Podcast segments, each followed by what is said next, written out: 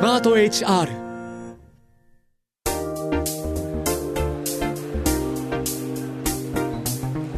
堀井美香ウェンズデイホリデー。アナウンサーの堀井美香です。働くを語る水曜日の夜をテーマに多彩なゲストと働くについて語るこの番組今週も始まりました。さあ今回のゲストはラップとギターで音楽を伝えるバンドモロハのラッパーアフロさんです。働くすべての人を人事労務から支えるスマート HR がお届けする堀井美香ウェンズデーホリデー。ぜひリラックスしてお聞きください。ウェンズデイホリデー。堀井美香がお送りしています。それではゲストをご紹介しましょう。バンドモロハのラッパーアフロさんです。はじめましてよろしくお願いいたします。よろしくお願いします。します。えーモロハというアコースティックギターとラップの二人組のバンドでラップを担当しておりますアフロと申します。ア。フロさんです。先ほどあの構成作家さんに堀井さんとは初対面ですかっていう。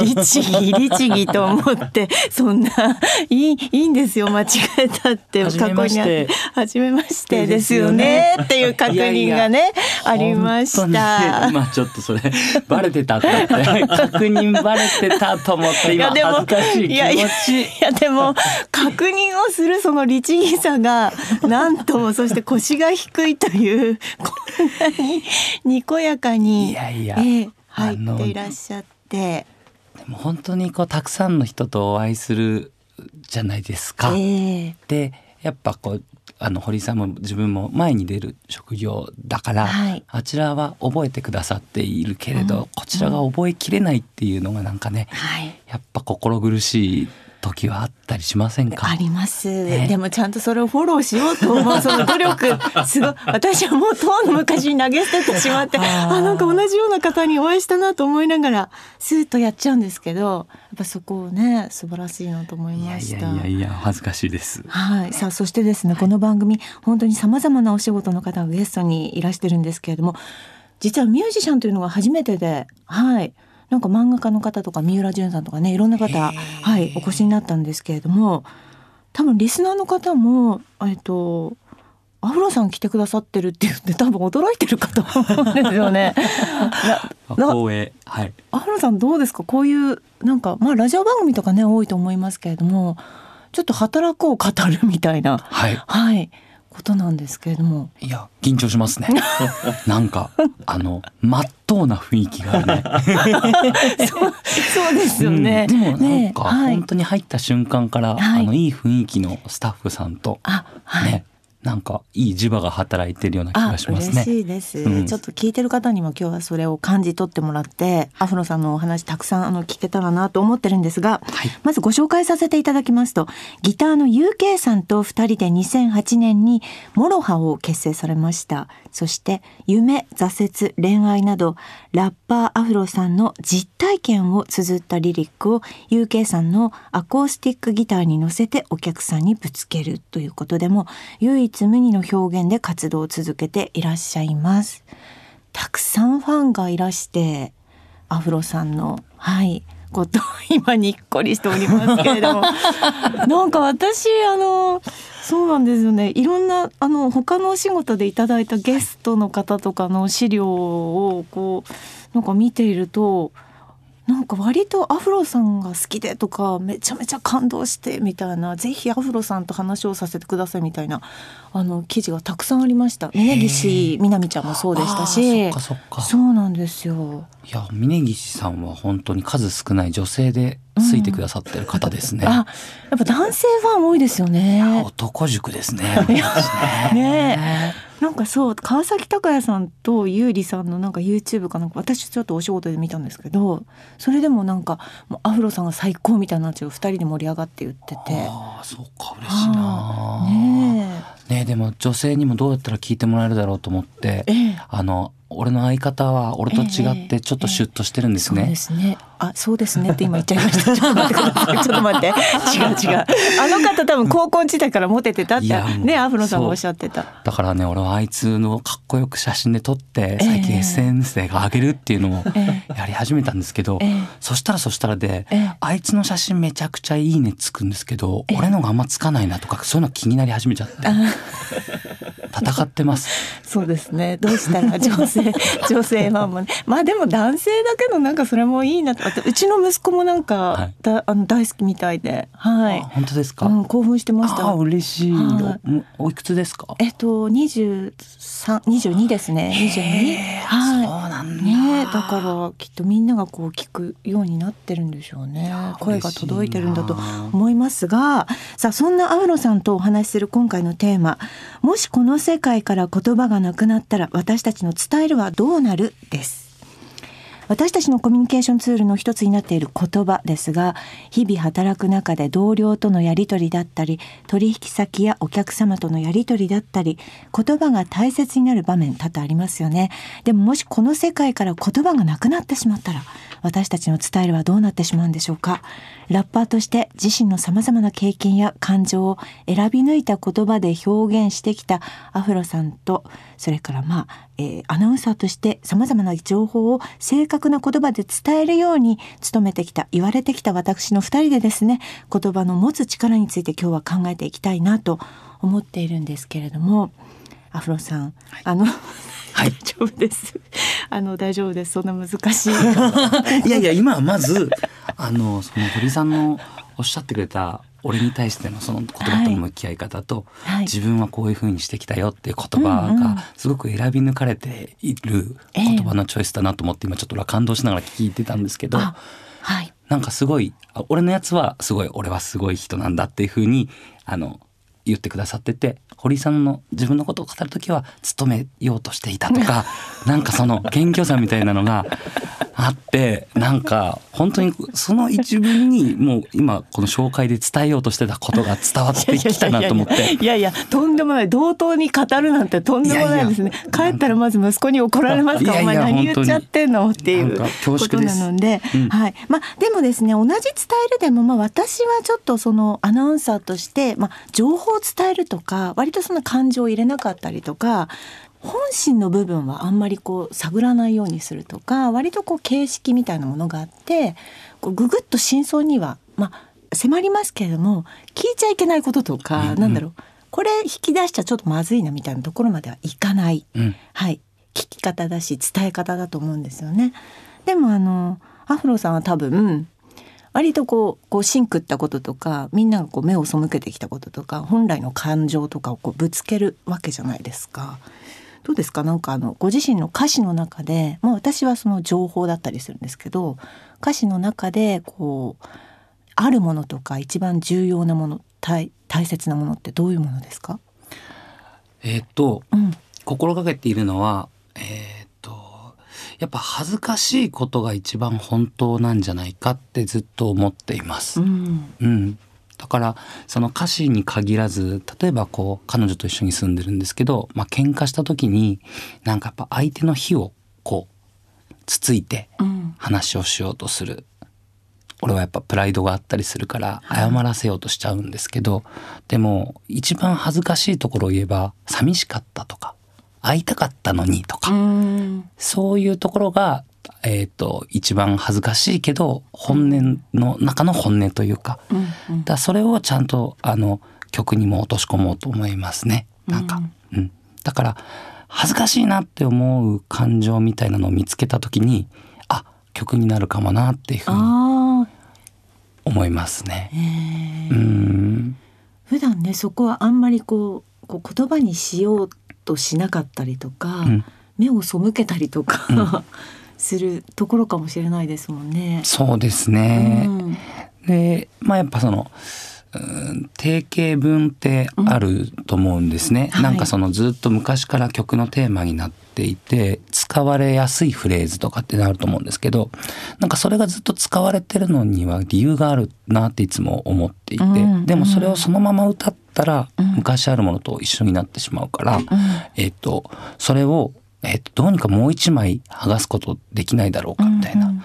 それがずっとこうあの歌われ続けてるってことは人間が持っている感情だと思うんですよそれって。うんでもそれに相反するものも多分人は矛盾している生き物だから必ずあるはずだと思って反対の気持ちはないかい？っていうこうツッコミを入れてみたりとか、うん。そう。でもそれをもうちょっと違う言い方でもっとみっともない言い方で言えないかなとか、うん。そういうこうちょっと角度を探すというか、うんうん。そういう気持ちを持って言葉と接しています。うんなるほどね。あの伝わりやすくするために意図してることなんていうのはあるんですか？難しい言葉なるべく使わないようにしたいなって思いますね。あの歌詞を何個かあのぐっとじっくり読んだんですけど、まあ本当にあの割とストレートにあのアフロさんが思ってることその時の感情をそのままっていう感じなんですけどなんか曲を聴くと本当にあの何でしょうねなんかずしんとこう心にきますよね。うんはい嬉しいです。ねえ歌詞はストレートなんだけれども伝わるものってあるんですねう。ん、そう言っていただけると例えばあの夜のこう「とばり」っていう言葉があるじゃないですか。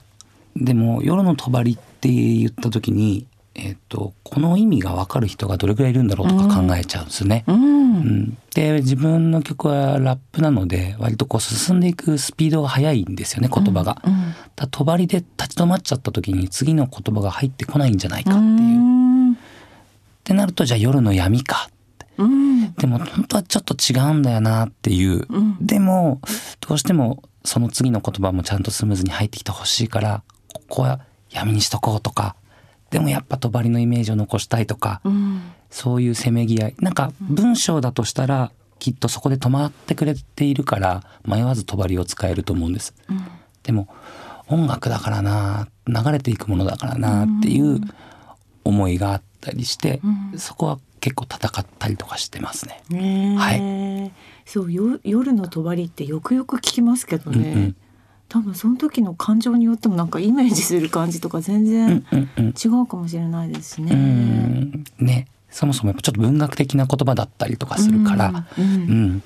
アホな俺は分かんなかっただろうなと思って、うん本読み始める前の俺は、うんうんだからそのなるべく多くの人にねもちろん聞いてもらいたいという思いもあるのでそこはなんか結構いつも精査して選んでます。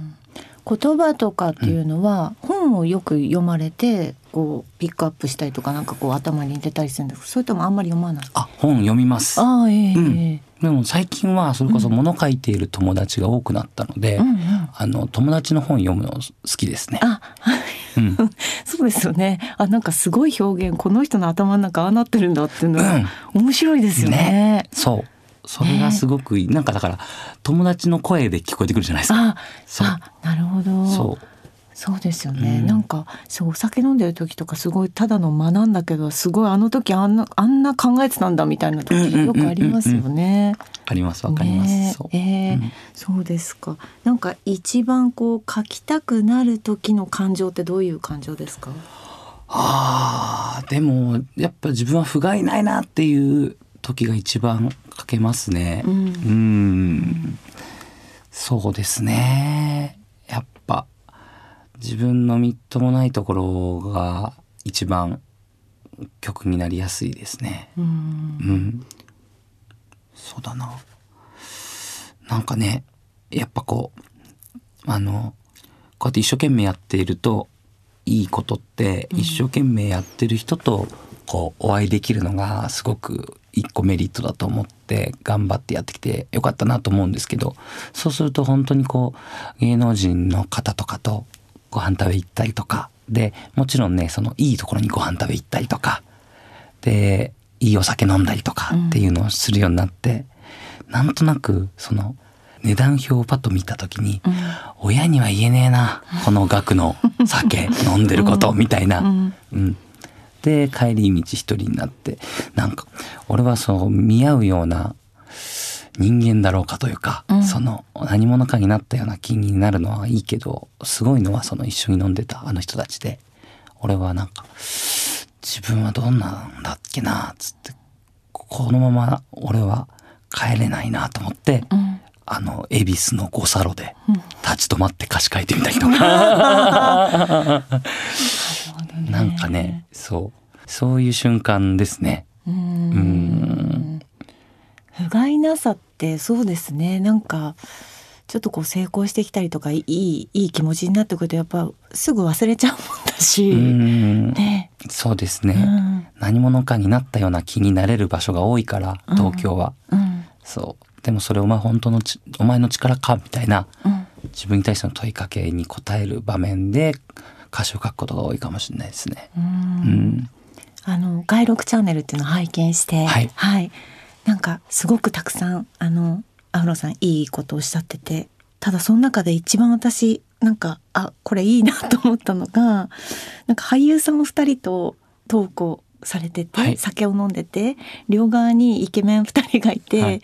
でなんか自分もイケメンになったつもりで喋っなんかちょっとおしゃれなこと喋ってたんだけど トイレ行ったら自分の顔だったみたいな。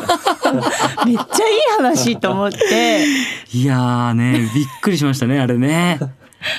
そうなんですよ。目に映る世界がイケメンだから、うん。自分もそのなんていうんですかきめ細やかな顔を描いてもらえてると思ってたんですけど、うん。その少女漫画でいうとこの完全なモブな顔なのに いやそんなことちゃんと顎とがりの顎とがりのあの顔でしゃ、だと思って喋っちゃってたんですよね。サラッサラのね。サラサラの。そうすると出てくる話も違いますもんね、はい。なんかね、うん、ワイン揺らしてましたからね。でもなんかそのその自分のお顔を見て、はい。またこうそのそれは不甲斐ないとは違うかもしれないんですけど。あでもそういう場面です。そういう場面です。ね。そういう場面。またやっぱり自分のとこに戻ってくるっていう、うん、うん。思いますね。本当に。それをなんか、うん、そういうふうに思ってる自分のこと嫌いじゃないんですけどね。うん。うん。うん。うん。なんか不甲斐ないって自分の時思う時ってそんなに不幸でもないですよね。うん、うん。なんか言い換えれば向上心というかね、そうそうそうですよね。なんか実感を求めてるっていう感覚にも近いかもしれないですよね。ですね。もうあの本当にストレートな気持ちが歌詞の中に載ってるわけなんですけれどもこれ意識的にもやられてるんですねそうするとね。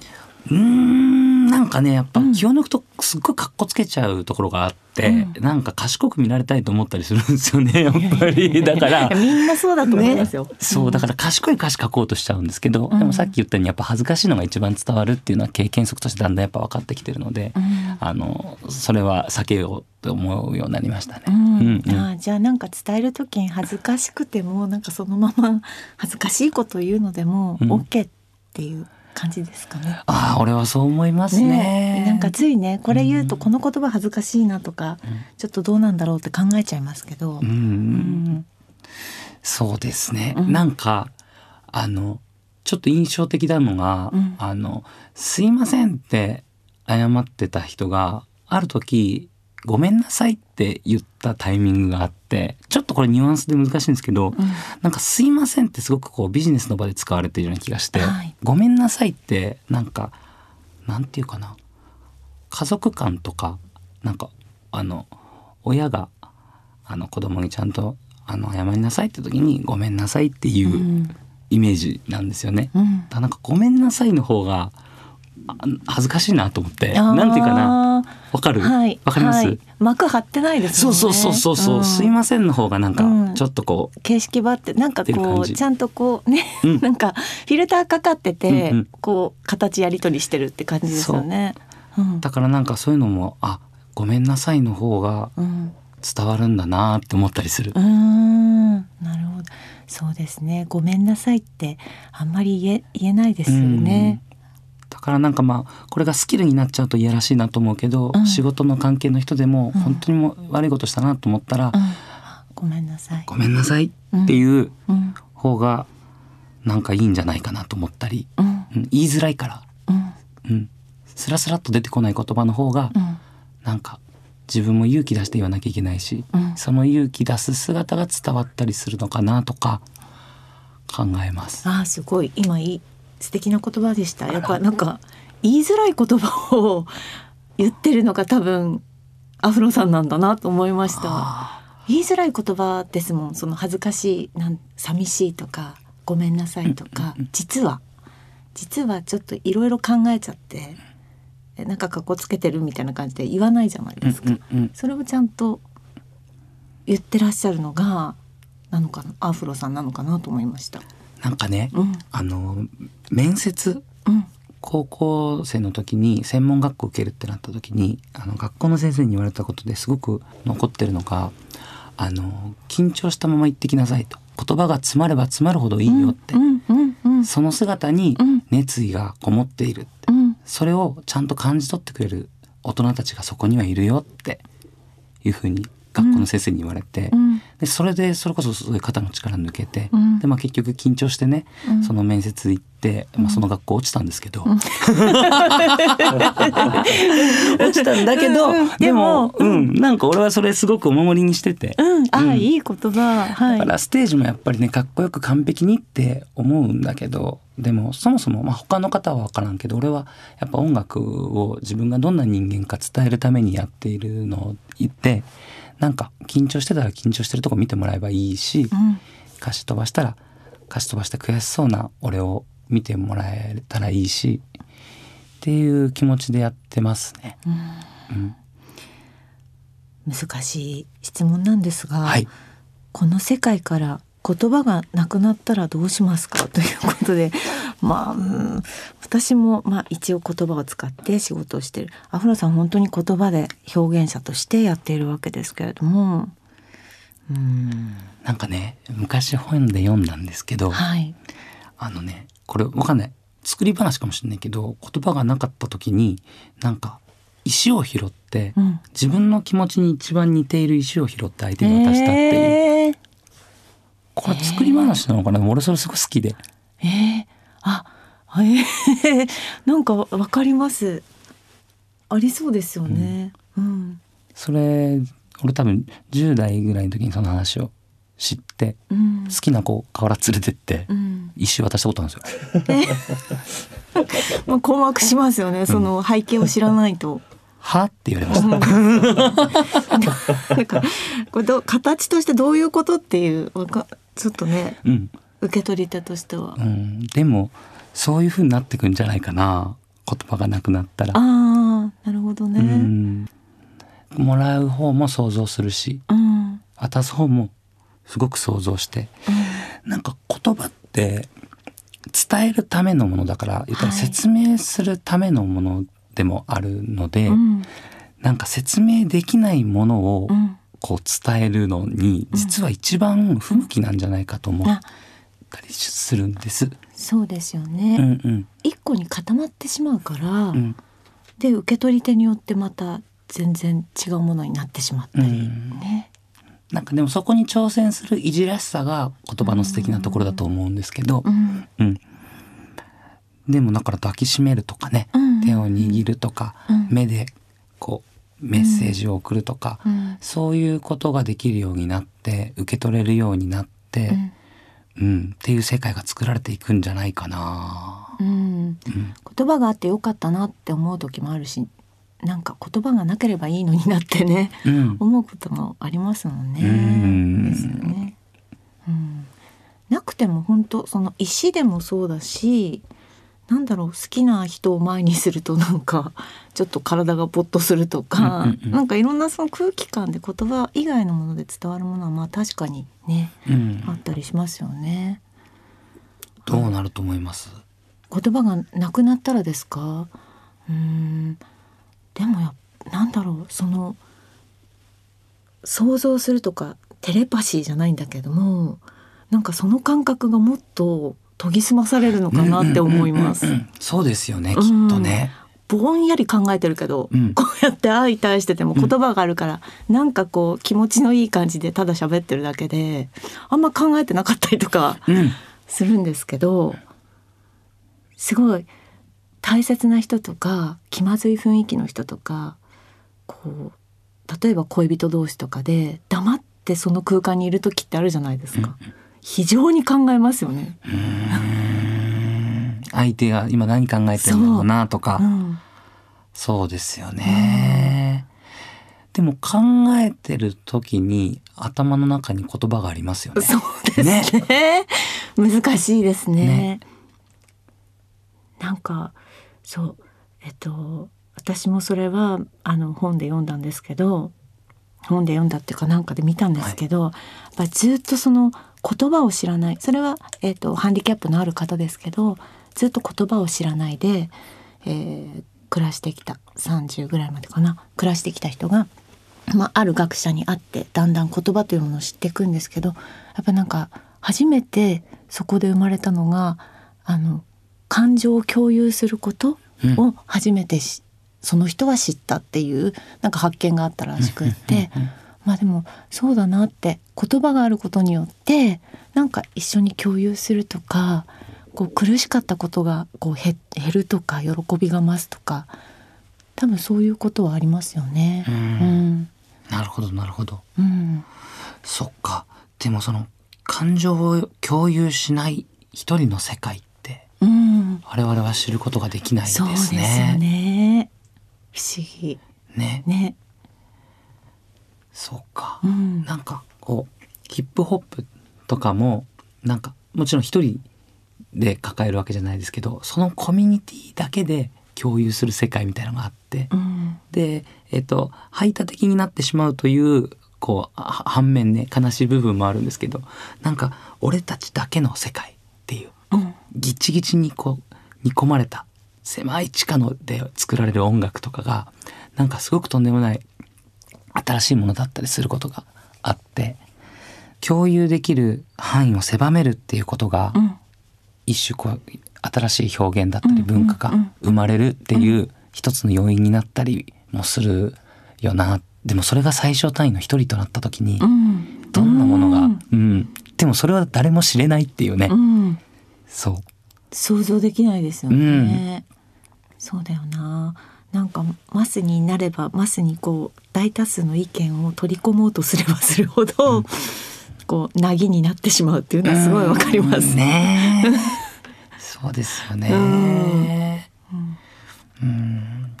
だやっぱあのすごくこう言葉を選ぶようになってきているのは自分の成長だなとも思うんですけど、ちょっとそれが不安になったりね、うんうん、しますね。そうですよね。ここからこういろんなメジャー、まあもうもうメジャーのアフロさんですけど、でもまたここからいろんなその田舎のじいちゃんばあちゃんもとかね全国的にもとかってなっていくとねどうどういう風に変わっていくんでしょうかね。いやーだそれこそだから言葉じゃない部分も必要になってくるなと思うんですけど、うんやっぱあの大体こう割と野球部の先輩とかと接する時も大体こうタイミングよくニコッと笑ったらあのそんなに怒られないみたいな。そういうのをね俺はなんかこう部活時代に身につけてるところがあって。もう私のこうそう私の勝手なイメージのラッパーの人たちとやっぱちょっと違う。勝手なイメージですけどねそれは。もう本当に。そうですね、はい。うん、だからそういう部分からにじみ出てくるようになったらいいななんてね思ったりしますね。ね怖いんですよやっぱり音楽業界で売れてる人たちの顔が。うーん。えどういう顔ですか？えー？なんかなんかね裁判官みたいな顔してる。と思わない？なんかフェスの舞台とか行くとやっぱ売れてるバンドの人の人たちの顔がみんな怖いんですよ。うわ怖いなと思って、うんうん、俺もこういう顔になっていくのかな。そうでもちゃんとこう自分でそれをあの意識分かってるっていうのがね一個こう予防線になるんじゃないですか。いやなんかいいいいんです。かっこいいなと思うんですよ、うんうんうん。裁判官の顔も。うん。うん、なんかねうん。そう。でもちょっとまあ音楽の特性もあると思うんですけど、うん。こう先導する音楽をやっている人っていうのは、はい。きっとやっぱりそういう凛々しい顔をするんだろうなと思う。はでもどっちかっていうと俺は被告人側なんでなんだろう裁かれるというか。いことはないけど。なんかえでもはい。ちょっとこれ今言い言いながらはその通りだなと思うんですけど俺はやっぱ皆さんに裁いてもらう側なのでそう。だから怖い顔になっちゃいけないなって思ったりするんですよ。でもそうですね。こういうアフロさんみたいな存在の人って多分音楽聴く人にとっては必要なんだなってこうさばいていい人っていうか。そうねそうね。うん。はい。ねだと思いますけど。あの、まあ、伝えるということについてちょっと伺っていきますけれどもまあえー言葉を紡ぐ上でまあ嘘をつかないとかっていう話もさっきおっしゃってましたけれども何でしょうね。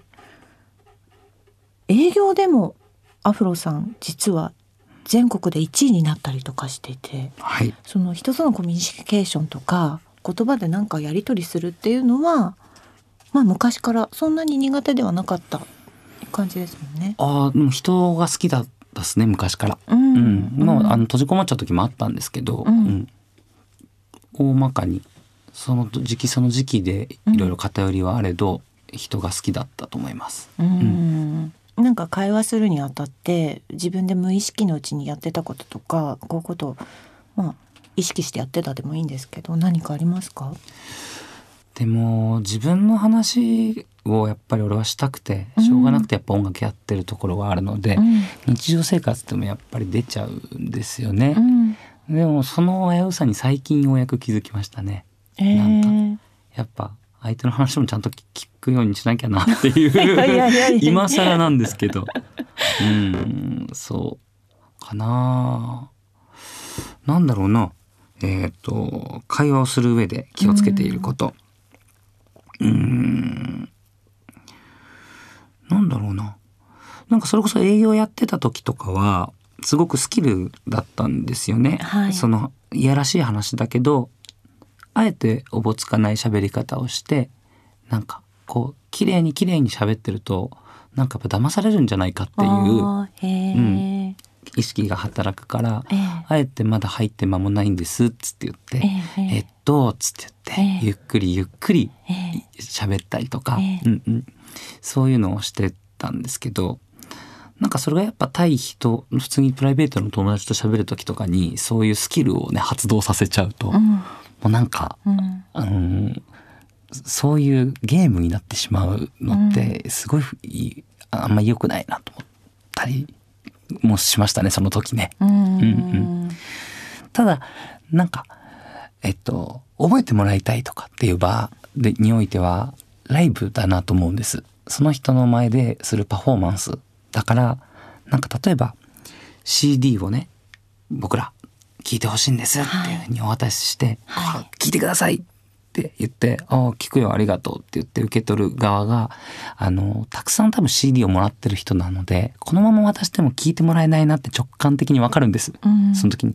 その時に一回向こうが CD を取りに来た時に一回引くんですね、俺ね。このままじゃ聞いてもらえないって分かった瞬間に一回撤退して、そうすると向こうが「おえ?」って言って空振りするわけですよ。その時にガッと目見て、たくさん CD もらうと思うんですけど、これだけは聞いてほしいですっていう。みたいな。うん。そう。なんかそれをでできるようになっうんたらやっぱ良かったなできたのは良かったなと思いますねそれってなんか全てに通ずるというかうんライブのパフォーマンスもそんな気がするしう、んうん、このままじゃ聞いてもらえないなと思った時に、どうしようどうしようどうしようっていう苦し紛れでもなんかするというか、うんうん、感じです。なんでしょうアフロさんの話ってあの集中して聞いちゃいますね。なんでしょうね。なんかライブもそうなんですかね。結構集中してみんな聞いてます。みんな集中してそのあんまりここ踊ったりとかして聞かないので、うん血の巡りが悪くなるんですよね。う んそうギューってなんか見ちゃう。そでバッタンバッタン人が倒れる。それダメだけど。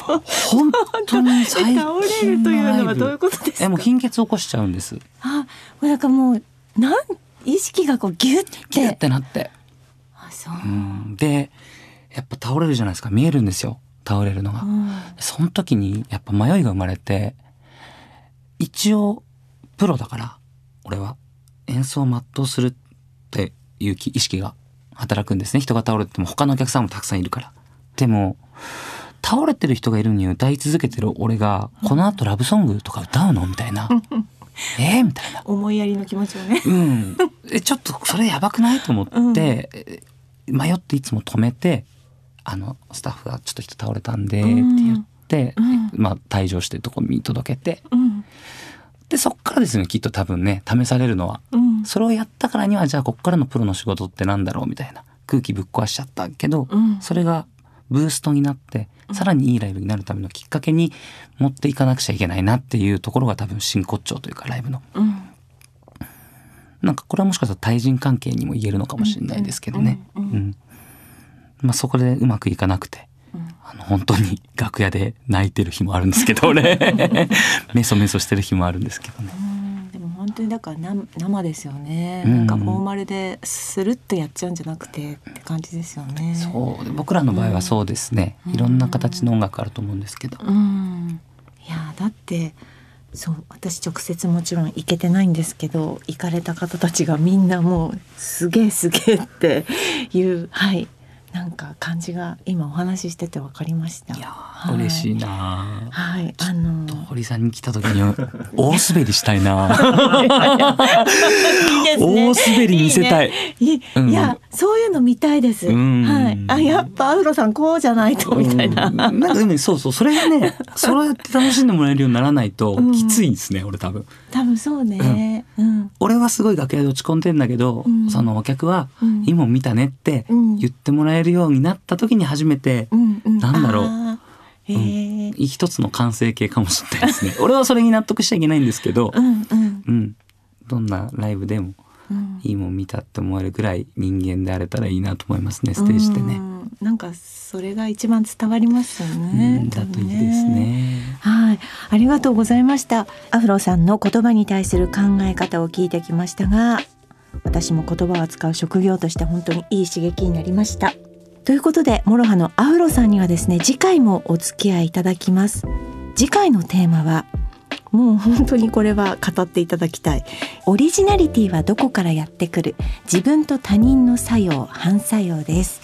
アフロさん、次回もよろしくお願いいたしますよ。ろしくお願いします。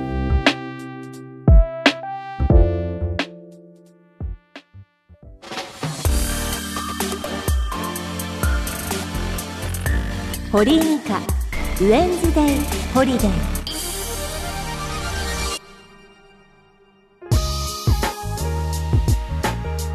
この時間は最近の堀井美香ということで私の近況報告をさせてもらっておりますがこれが配信されるのが2023年の8月の中旬以降ということでしょうか。8月26日に、えー私自身の朗読会をやっております。ふるさとの秋田県で開催しておりますけれども今この収録をしている段階でまあいろいろと準備をしております。一人で何せやってるものですからプレイガイドのこうチケットですとかそれから、えー演者のお弁当なんかまで全部ですねやってますので。まあでも今すごく一番楽しい時期ですよね。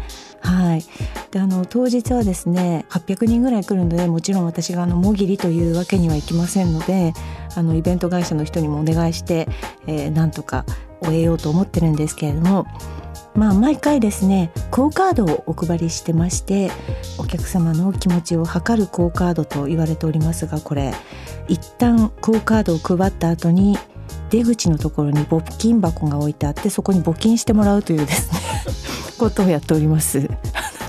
入れるも入れないもお客様次第ということなんですが今回それやらないんですけれどもちょっとサプライズのお土産とかですねいろんなサプライズを用意して楽しくやろうと思っておりますのでちょっと秋田県でですね大曲の花火という大きい花火大会がありまして都心から来るのはなかなか難しいということなんですけれどももう交通手段とか宿泊施設が、えーほぼないのでどうぞ。秋田市の方 秋田県の方あのお待ちしております、えー配信されてるのがもしかして朗読会終わった後かもしれないんですけれどもね、えーまた朗読会の感想は、えー後後の近況報告でさせてもらえたらと思っております。以上最近の堀井美香でした。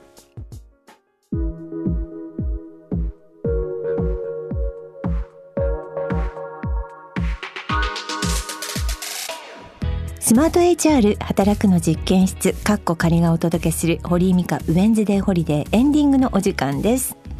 さて今回はラッパーとギタリスト2人のバンドモロハのアフロさんをお迎えしましたけれどもまあまあ笑顔の素敵な方で腰が低くて話しやすくてなんか勝手に私がイメージしていたラッパーというそうですね。そのイメージとは違う方でしたね。ぜひぜひ皆さんですねホームページですとかいろいろなところでモロハのアフロさんというふうにモロハのアフロと検索して、えー、アフロさんの曲なんなりを聞いてみてください。またこれがですね本当にこうあの斬新なあの今までに聞いたことのないようなラップでしてこう心にずしんとこう響くものがありますので皆さんぜひ検索して音楽聴いてみてほしいなと思っております。今配信でやっておりますのでねなかなかアフロさんの曲がここではかけられないんですが。さあアフロさんには次回もお付き合いいただきます。お聞きのあなたのメッセージもお待ちしております。メッセージが読まれた方には番組特製ステッカープレゼントしております。些細なことでもいいのでどうぞ気軽に送ってください。現在募集中のテーマはあなたのお仕事聞かせてです。この番組きっといろいろな職業の方が聞いてくださっているかと思いますがリスナーの皆さんが普段どんな仕事をしているのか楽しさややりがいまたはこんな苦労があるといったことをぜひ聞かせてください。そして朗読で成仏です。リスナーのあなたが今仕事について悩んでいることもやもやしていること送ってください。あなたのメールを私が朗読風でじっくり読み上げてその悩み成仏していきます。